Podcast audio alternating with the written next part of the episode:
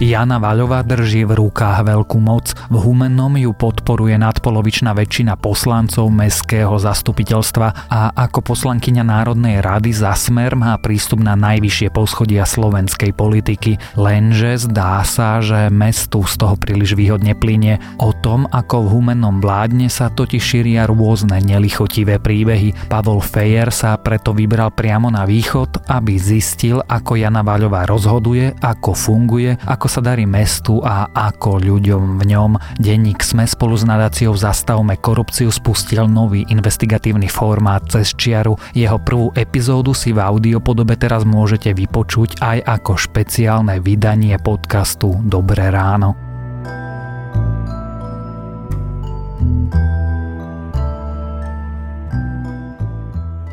Mesto Humenné má vyše 700-ročnú históriu. Na začiatku patrilo šľachtickému rodu Drugetovcov, potom Zičiovcom, neskôr Čákijovcom a napokon Andrášijovcom. A potom patrilo desiatky rokov komunistom. Zdalo by sa, že to najhoršie má za sebou. Komu však patrí toto mesto dnes? Súčasná sila primátorky je väčšia, ako dovolím si povedať, ako za komunistického režimu. Za komunistického režimu existovalo predsedníctvo strany. V súčasnosti je to jeden človek, ktorý rozhoduje o byti a nebyti občanov Humenného. Jana Vaľová presadí v Humenskom mestskom zastupiteľstve čokoľvek. Poslanci zvolení za stranu Smer majú v zastupiteľstve väčšinu a hlasujú spolu s primátorkou. Jana Vaľová však siahla aj na kompetenciu samotného zastupiteľstva. Namiesto neho vyberá a deleguje poslancov do rád škôl. Zastupiteľstvom si ich nenechá ani len schváliť. Kto vymenil? Ja som vymenila. Je to moja kompetencia zo školskej rady. Pani Želizňaková nebola asi dvakrát alebo trikrát školskú radu. Sú tam problémy a chcem to riešiť. Kompetencie zastupiteľstva sú kompetencie zastupiteľstva, moja kompetencia je moja kompetencia, na tom si trvám. Tento prípad potvrdzuje podozrenie, že primátorka prekračuje svoje právomoci. Koho je to kompetencia ustanovovať ľudí za zastupiteľstvo do rady školy? Ak si zoberieme do úvahy to, že zastupiteľstvo, teda súbor poslancov tvoriacich zastupiteľstvo rozhoduje o tom, aby škola vznikla, v prípade žiada ministerstvo školstva o vyradenie siete zo škôl, rozhoduje o tom, aký veľký rozpočet budú mať na ďalší kalendárny rok, tak evidentne táto kompetencia by tiež mala prislúchať obecnému zastupiteľstvu alebo mestskému zastupiteľstvu. Už v inom prípade Galanská prokuratúra konštatovala, že o tom, koho obec alebo mesto ako zriadovateľ nominuje do rady školy, nerozhoduje štatutár, teda primátor, ale celé mestské zastupiteľstvo. My potrebujeme budovať naozaj živú komunitu e, okolo tej školy. Tá rada školy to majú byť ľudia, ktorí sa o tú školu zaujímajú. A nemá to byť niečo formálne, nemá to byť len, že si povieme nejakú správu a ideme ďalej a dajte, ma s tým, dajte nám s tým pokoj. Oni sa naozaj majú zaujímať aj tí mestskí poslanci, že aký je život tej školy, ako ho podporiť, Veď tu vlastne ide o dobro tej školy, ide o to, že tam máme deti, ktoré chceme, aby niekam smerovali. Ďalším špecifikom Jany Vaľovej je opakované dočasné obsadzovanie postov riaditeľov organizácií spadajúcich pod mesto.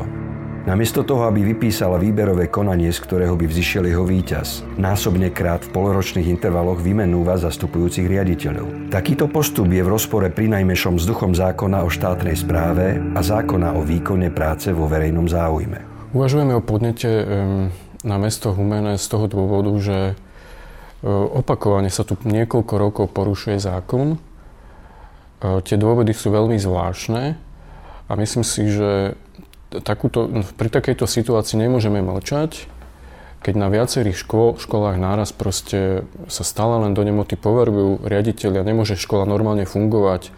Toto je úplný unikát Slovenska. Takáto situácia sa nestala ešte nikde. A tak v takejto miere, na toľkých školách, tie dôvody môžu byť jedine, že buď tam ide o snahu manipulovať, že tam ide o nejakú korupciu, buď tam ide o nejakú mocenskú záležitosť, že niekto chce silou mocou rozhodovať o všetkom. Vchádzame do mesta, v ktorom vládne podľa zainteresovaných strach. Tu je veľká atmosféra strachu. Boja sa prísť svedčiť, pretože sa im niekto pomstí na rodine, na deťoch. Je to strach? Je veľký. To sa bojí. Kto nepritakáva pani primátorke, kto má iný názor. Chcete tu bývať? Musíte počúvať. Nebudete počúvať, nenájdete si zamestnanie. Práve takéto svedectvá a avizovaný podnet Slovenskej komory učiteľov sú dôvodom našej návštevy Humenného. Miesto stretnutia s prvou z dohodnutých, ktorí sa dostali do nemilosti primátorky, je do poslednej chvíle utajované. Respondentka je presvedčená, že telefóny v Humennom môžu byť odpočúvané. Taktiež nás varuje, aby sme neparkovali na parkovisku, na ktoré dozerajú kamery meskej polície, lebo sa vraj primátorka o nás okamžite dozvie. Bývalá zástupkyňa primátora Humenného dnes čeli žalobe, ktorú iniciovala Jana Vaľová za údajne neoprávnené poberanie časti svojho platu. Vy ste sa mali dopustiť nejakého neoprávneného obohacovania? Ja osobne si to nemyslím, pretože v čase od 1. septembra 2008 som bola mestským zastupiteľstvom zvolená za zástupkyňu primátora mesta. V tom čase neexistoval zákon, ktorý by upravoval plat zástupcu existoval len zákon, ktorý sa týkal starostov a primátorov.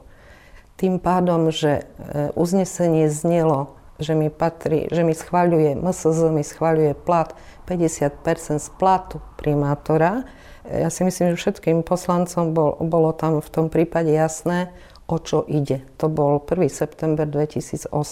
Mária Cehelská bola viceprimátorkou mesta dva roky pred nástupom Jany Váľovej. Mestské zastupiteľstvo jej schválilo plat odvodený od príjmu primátora. Odmeny pre viceprimátorov vtedy neupravoval nejaký zákon. Zastupiteľstvo o nich rozhodovalo slobodne. Podľa toho istého kľúča mali vypočítané a vyplatené odmeny aj poslanci. Túto kompetenciu zastupiteľstva po nástupe Jany Vaľovej na post primátorky spochybnilo NKU. Odvolávalo sa práve na zákon, ktorý plat viceprimátorky vôbec neriešil. Primátorka potom iniciovala žalobu za neoprávnené obohatenie sa na pani Cehelskú a aj na bývalého primátora. Bez prerokovania a odobrenia v zastupiteľstve. Voči vtedajším poslancom, ktorí za odmeny hlasovali, aj voči sebe však už takto nepostupovala. Napríklad mesto sa súdi aj so mnou. Eh, ten súd prebehol, vyhral som eh, aj na krajskom súde, čiže eh, poberal som odmenu zákonne. Schválilo mi to mestské zastupiteľstvo. Mestské médiá však o tom, že žaloba na bývalého primátora bola neúspešná, nepriniesli ani len zmienku. Miesto dostali iba jednostranné informácie o podaniach na súde a v prípade pani Cehelskej aj o víťazstve na okresnej úrovni, hoc iba neprávoplatnom. Ani exprimátor, ani jeho bývalá zástupkyňa v novinách a televízii, ktoré kontroluje radnica, priestor na obranu nedostali. Ďalším prípadom je bývalá dlhoročná učiteľka a riaditeľka materskej škôlky, ktorá bola potrestaná za to, že z jej zariadenia svojvoľne odišlo dieťa. Bolo mi divné, prečo som také napomenutie za porušenie pracovnej disciplíny dostala ja, prečo ho nedostala tá učiteľka, ktorej ušlo dieťa. Keď sa šetrilo na Mestskom úrade, bolo zistené, že ja som nepochybila v ničom. Ja som nezanedbala svoje bezpečnostné teda predpisy. Jednoducho pochybila učiteľka. Po čase dostala pani Lopatová od primátorky varovanie, že opakovanie disciplinárneho prehrešku ju bude stáť miesto. A hoci sa už ničoho nedopustila, výpoveď dostala aj tak – je zaujímavé, že manželom pani Lopatovej je bývalý podnikateľ s tepelnou energiou. Je možné, že pani Lopatová piká za svoju rodinu? Jana Vaľová totiž ešte v predvolebnej kampani v roku 2010 sľubovala, že ceny tepla zníži o desiatky percent. V skutočnosti však teplo zdraželo a primátorka za vinníka označila pána Lopatu. Ale boli dve pracovné miesta voľné. Ja som si myslela, že už keď nebudem riediteľkou, že ma dá na pozíciu učiteľky, ktorá bola na materskej, teda išla na rodičovský príspevok, alebo e, že ma dá teda na materskú školu Čevickú. Nedala. 8. januára bola na tej škôlke upratovačka, z ktorej urobila učiteľku a mne 12. oznámili, že pre mňa nie je miesto a dali mi vypoveď z organizačných dôvodov, stala som sa nadbytočnou. Nová riaditeľka škôlky sa zároveň k pani Lopatovej správala na hranici pracovnej šikany. Počas výpovednej lehoty smela pani Lopatová používať iba jeden vchod. Bola nútená obedovať v absolútnej izolácii a celý pracovný čas sa musela zdržiavať v uzavretej miestnosti, bez akéhokoľvek kontaktu s deťmi. A to i v prípade, keď bol nedostatok učiteľiek. Chcem sa spýtať na istú situáciu okolo vypovede pani Lopatovej. E, nápad s tým... Okresný súd rozhodol, že výpovede je neplatná Rozhodnutie v odvolacom konaní potvrdil aj Krajský súd a zaviazal podriadenú inštanciu, aby sa vysporiadala aj s porušením zákazu diskriminácie. Okresný súd teraz o prípade znova rozhoduje. Posuňme sa ďalej. Zastupujúca riaditeľka základnej umeleckej školy 6 krát splňala kritéria Jany Vaľovej na obnovované vedenie školy. Až do momentu, keď chcela pomenovať školu po jej svetoznámom absolventovi. Celá tá moja medializácia začala tlačovou konferenciou 31. augusta. Odprezentovaná bola v lokálnej televízii, v humenskej televízii a vlastne tam pani primátorka Eh, sa prvýkrát vyjadrila k mojej osobe, ako som si dovolila nášho bývalého absolventa, ktorý prišiel na náš jubilejný koncert a nielen prišiel, ale aj účinkoval na ňom. Ja som si dovolila ho požiadať o prepožičanie jeho mena pre našu školu. Vedenie mesta oficiálne argumentovalo, že školu nemožno pomenovať po žijúcom človeku. Vtedy však ešte takéto pravidlo neplatilo. Peter Breiner však dokáže mocných podráždiť vždy. Tento človek pre nás osobne je všetko zlé, zlodejské a skorumpované, čo sa deje v krajine, kde žijú naši kamaráti, priatelia a ľudia, ktorých máme radi. Z prepožičania mena Petra Brajnera hudobnej škole napokon nebolo nič a problémy pani Polovkovej pokračovali, keď vystúpila na zhromaždení za slušné Slovensko. Terajší štatutár môjho zamestnávateľa, ktorý je za ostatné 4 roky už tretím pedagógom poverený funkciou riaditeľa školy, mi zakázal vyjadrovať sa ako bývalá poverená riaditeľka školy. Pani Polovková bola hneď na druhý deň po účasti na proteste disciplinárne stíhaná, lebo vraj poškodila dobré meno školy aj keď na proteste vystúpila ako súkromná osoba. Keď si neskôr na radu nadácie Zastavme korupciu vyžiadala text trestu, nebol už k dispozícii. Zastupujúci riaditeľ základnej umeleckej školy ho vraj skartoval. A tak pani Polovková napokon potrestaná nebola. Chcem sa opýtať, keď ste posledne riešili disciplinárne pani Polovkovú, prečo ste to potom zrušili, ten trest? Nebudem sa k tomu vyjadrovať, vôbec nemám času, sa. Prečo? Nemám času, mám iné povinnosti. Ale a prečo ste to skartovali, keď ten trest bol na svete? E, lebo mal som dôvody. No, aké? No, tak. No, ale keď raz, raz, raz ste dali trest, tak by mal byť trestom, nie? Sa, nemám čas. O údajnej opodstatnenosti trestu riaditeľ základnej umeleckej školy Igor Hanák poskytol humenským novinám rozsiale vyjadrenie. O zrušení trestu sa však už v novinách neobjavilo ani jedno jediné slovo. Svoje skúsenosti s miestnou mocou majú i mladí organizátori protestu za slušné Slovensko. A pani primátorka sa aj v Národnej rade vyjadrila, že ľudia, ktorí sú na námestiach, sú platení. Už sa kolovali na internete obrázky, že je tam málo ľudí a niečo. Ešte ani nie pár minút pred začiatkom tohto protestu. Vtedy ľudia sami začali skandovať, že dosť bolo Vaľovej a sami rečníci začali upozorňovať na to, že niečo sa v meste deje. Hrdzavým klincom programu Zaslušné Slovensko napokon bolo vypnutie využitie elektriny počas protestu. Vedenie mesta naznačovalo, že za tým môžu byť samotní organizátori. Tí však ukazujú presne opačným smerom.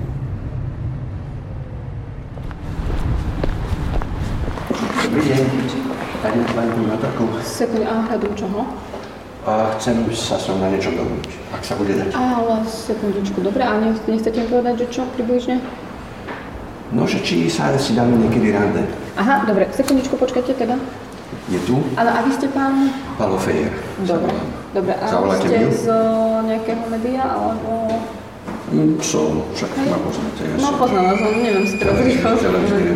Dobre, dobre. Sekundičku, dobre, sekundičku. Zo sekundičky bolo napokon 15 minút. A ako bonus prišla aj tušená pointa.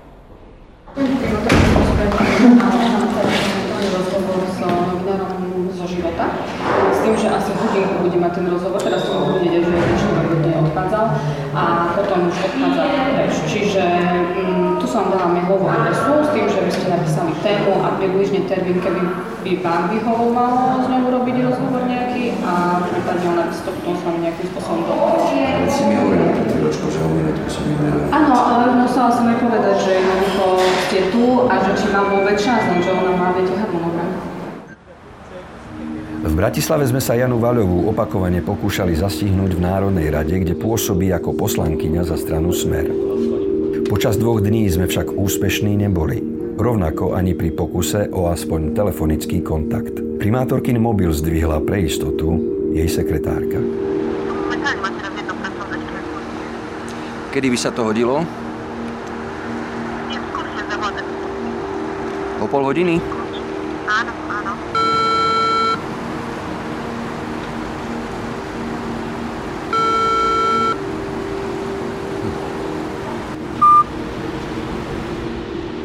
Všetky prípady, ktoré sme v Humennom podchytili, majú spoločného menovateľa. Ich aktéry sú v nemilosti Jany Vaľovej a v mestských médiách sú ostrakizovaní a kritizovaní bez toho, aby dostali priestor na vlastné vyjadrenie. O tom, prečo v novinách dehonestovaní ľudia nedostávajú priestor na obranu, sme od prednostu Bartka žiadne rozumné vysvetlenie nedostali.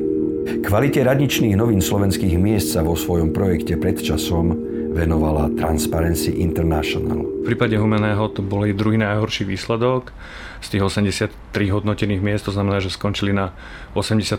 mieste a získali iba 27% bodov, takže to bol veľmi výrazne podpriemerný výsledok. Medzi indikátory posudzujúce objektivitu radničných novín patrí i to, či nevychádzajú anonymne, či sú ich články podpísané, či nie sú prostriedkom na vybavovanie účtov s kritikmi, alebo či nie sú zneužívané na prílišné propagovanie vedenia mesta. Navyše sa človek z nich aj dozvie, že sú tam aj iné názory, ako reprezentuje povedzme primátorka Humeného, ale e, je to robené tak nešťastne, že uh, oni tieto názory najprv v jednej, dvoch vetách načrtnú, že existujú teda nejaké názory kritické voči vedeniu radnice a následne venujú mnohonásobne väčší priestor na uh, polemiku s týmto názorom, často veľmi neférovým spôsobom. Humenské noviny obsahujú množstvo nepodpísaných článkov.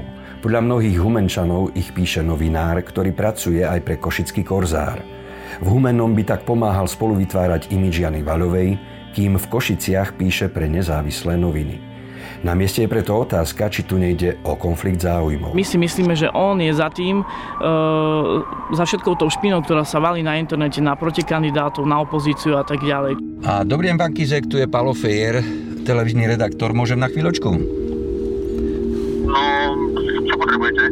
Chcem sa informovať, e, podľa mojich informácií e, robíte novinárčinu pre e, pani Váľovú v meste Humenom. No, nemáte celkom pravdu. A? Pre mesto Humené, nie pre pani Váľovú. No dobre. Nie, a e, píšete pre nich články? Teraz si to nahrávate? Áno.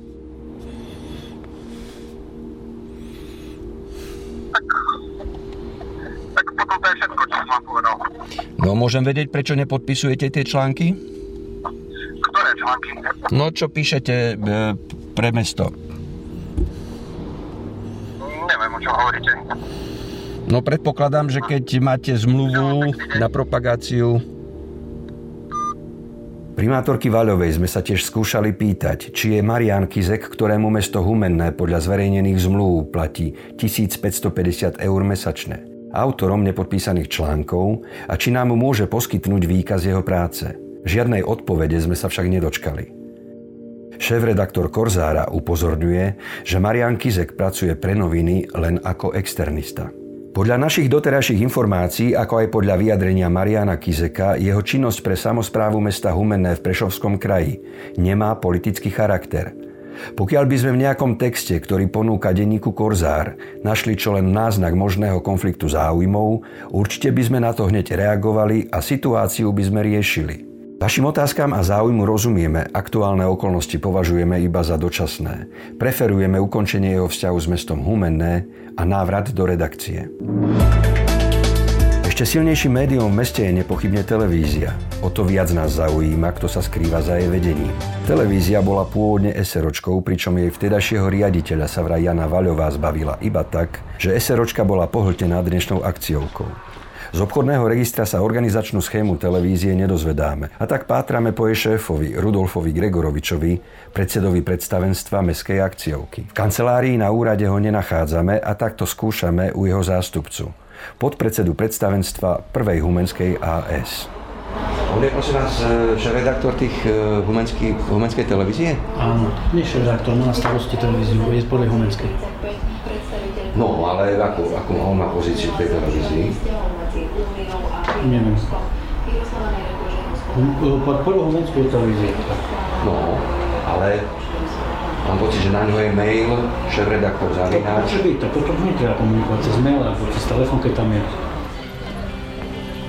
Následne sa presúvame do sídla televízie, kde je prítomný jeden z jej zamestnancov. Hľadám pána e, šéf-redaktora. Uh, pán Gagarovič momentálne tu nie je. A okrem šéf-redaktora sú tu, je tu koľko redaktorov? No, dve redaktorky. Koľko? Dve, nech sa páči. Dve redaktorky, hej? Šéf-redaktora, dve redaktorky. Mám také informácie, že ak sú o ľuďoch nejaké vysielané šoty v televízii a nedostali vyjadrenie, že majú potom problém sa dostať do vysielania. Čo je na tom pravdy? Neviem, odkiaľ máte také informácie. Neviem teraz, k čomu mierite, e, čo, čo ako, neviem. Humenská televízia vo svojom vysielaní uprednostňuje primátorku a jej agendu. Iný názor ako by v meste ani neexistoval. V osobe Rudolfa Gregoroviča sa však okrem iného skrýva okresný šéf strany Most Heat. Nuž, vrana k vrane. A strana k strane sa dá? Dobre, a ešte pán šéf-redaktor, chcem sa opýtať, že je to v poriadku, že ste zároveň šéf-redaktor aj e, okresným šéfom politickej strany? No, ja v prvom rade nie som šéf-redaktor. Keď už chcete informácie, tak e, som predseda predstavenstva Mestskej spoločnosti. Dobre, a kto je? Šéf-redaktor nie je funkcia. Vy ste presvedčení o tom, že televízia aj napriek tomu, že je pod akciovkou, nemá mať organizačnú schému?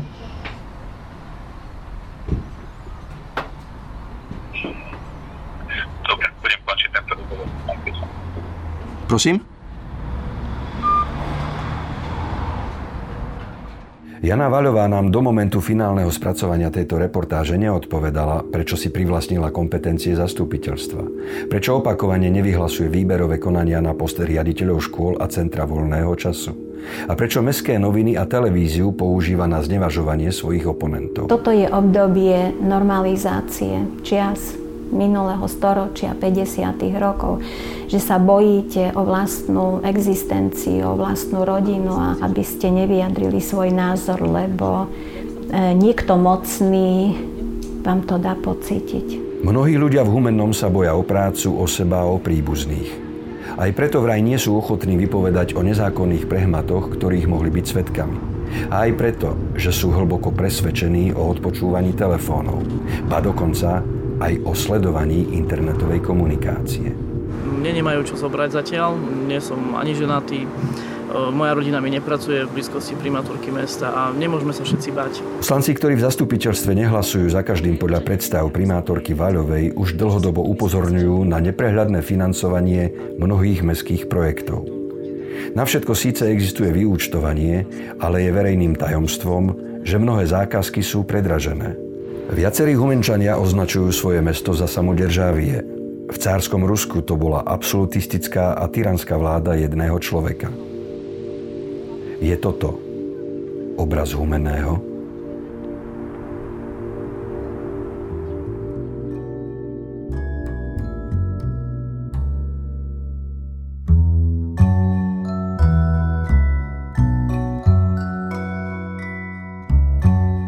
Počúvali ste audiopodobu nového investigatívneho formátu Cez čiaru, ktorý vzniká v spolupráci denníka SME a nadácie Zastavme korupciu. A ak chcete podporiť podobnú investigatívnu prácu našich reportérov alebo ďalšie špeciálne vydania, a to nie len podcastu Dobré ráno, najlepšie tak urobíte, ak si nás predplatíte na adrese sme.sk lomka podcast.